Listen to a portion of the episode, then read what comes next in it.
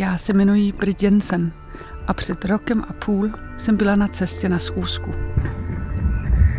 Vinohrady v Praze jsou úplně ospalí. Je 10 hodin dopoledne a moc lidí nejsou, jen ptáci a studený vítr.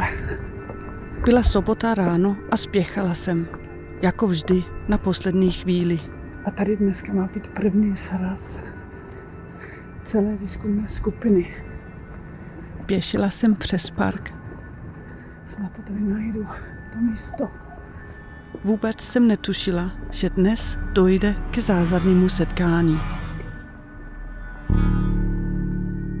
Ten den na mě v jedné kavárně čekalo osm lidí. Roman Radkovič, Romana Radkovič, Josef Šopík, Josef Šopík, Vlastimil Bouška, Vlastimil Bouška, já jsem Miloš, Miloš Žandera, jmenuji se Věra, Věra Kovalčiková, já jsem Janda, Jaroslav Stránský, Český Karel, Karel Čacký. Bouška Jablonička. a Bohuška Jablonická. Těchto osm lidí pochází z celé republiky. Od Jiserských hor po Vysočinu a Jihomoravský kraj.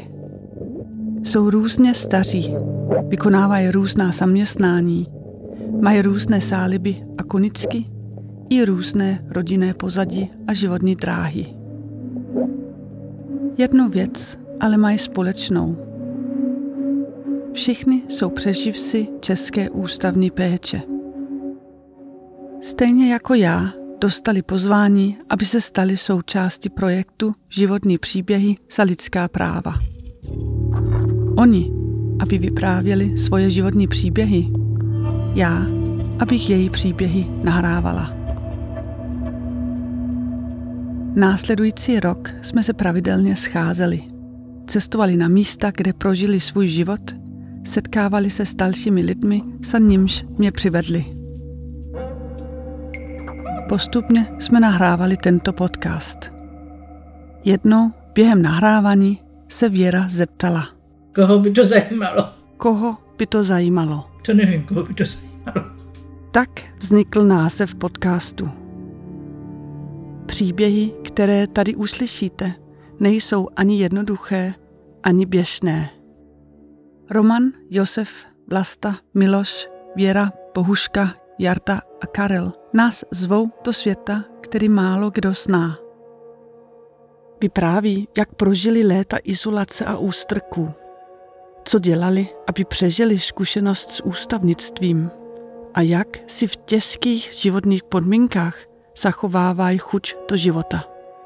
Její příběhy ve mně, co si změnili a myslím, že mají sílu něco změnit v nás všech.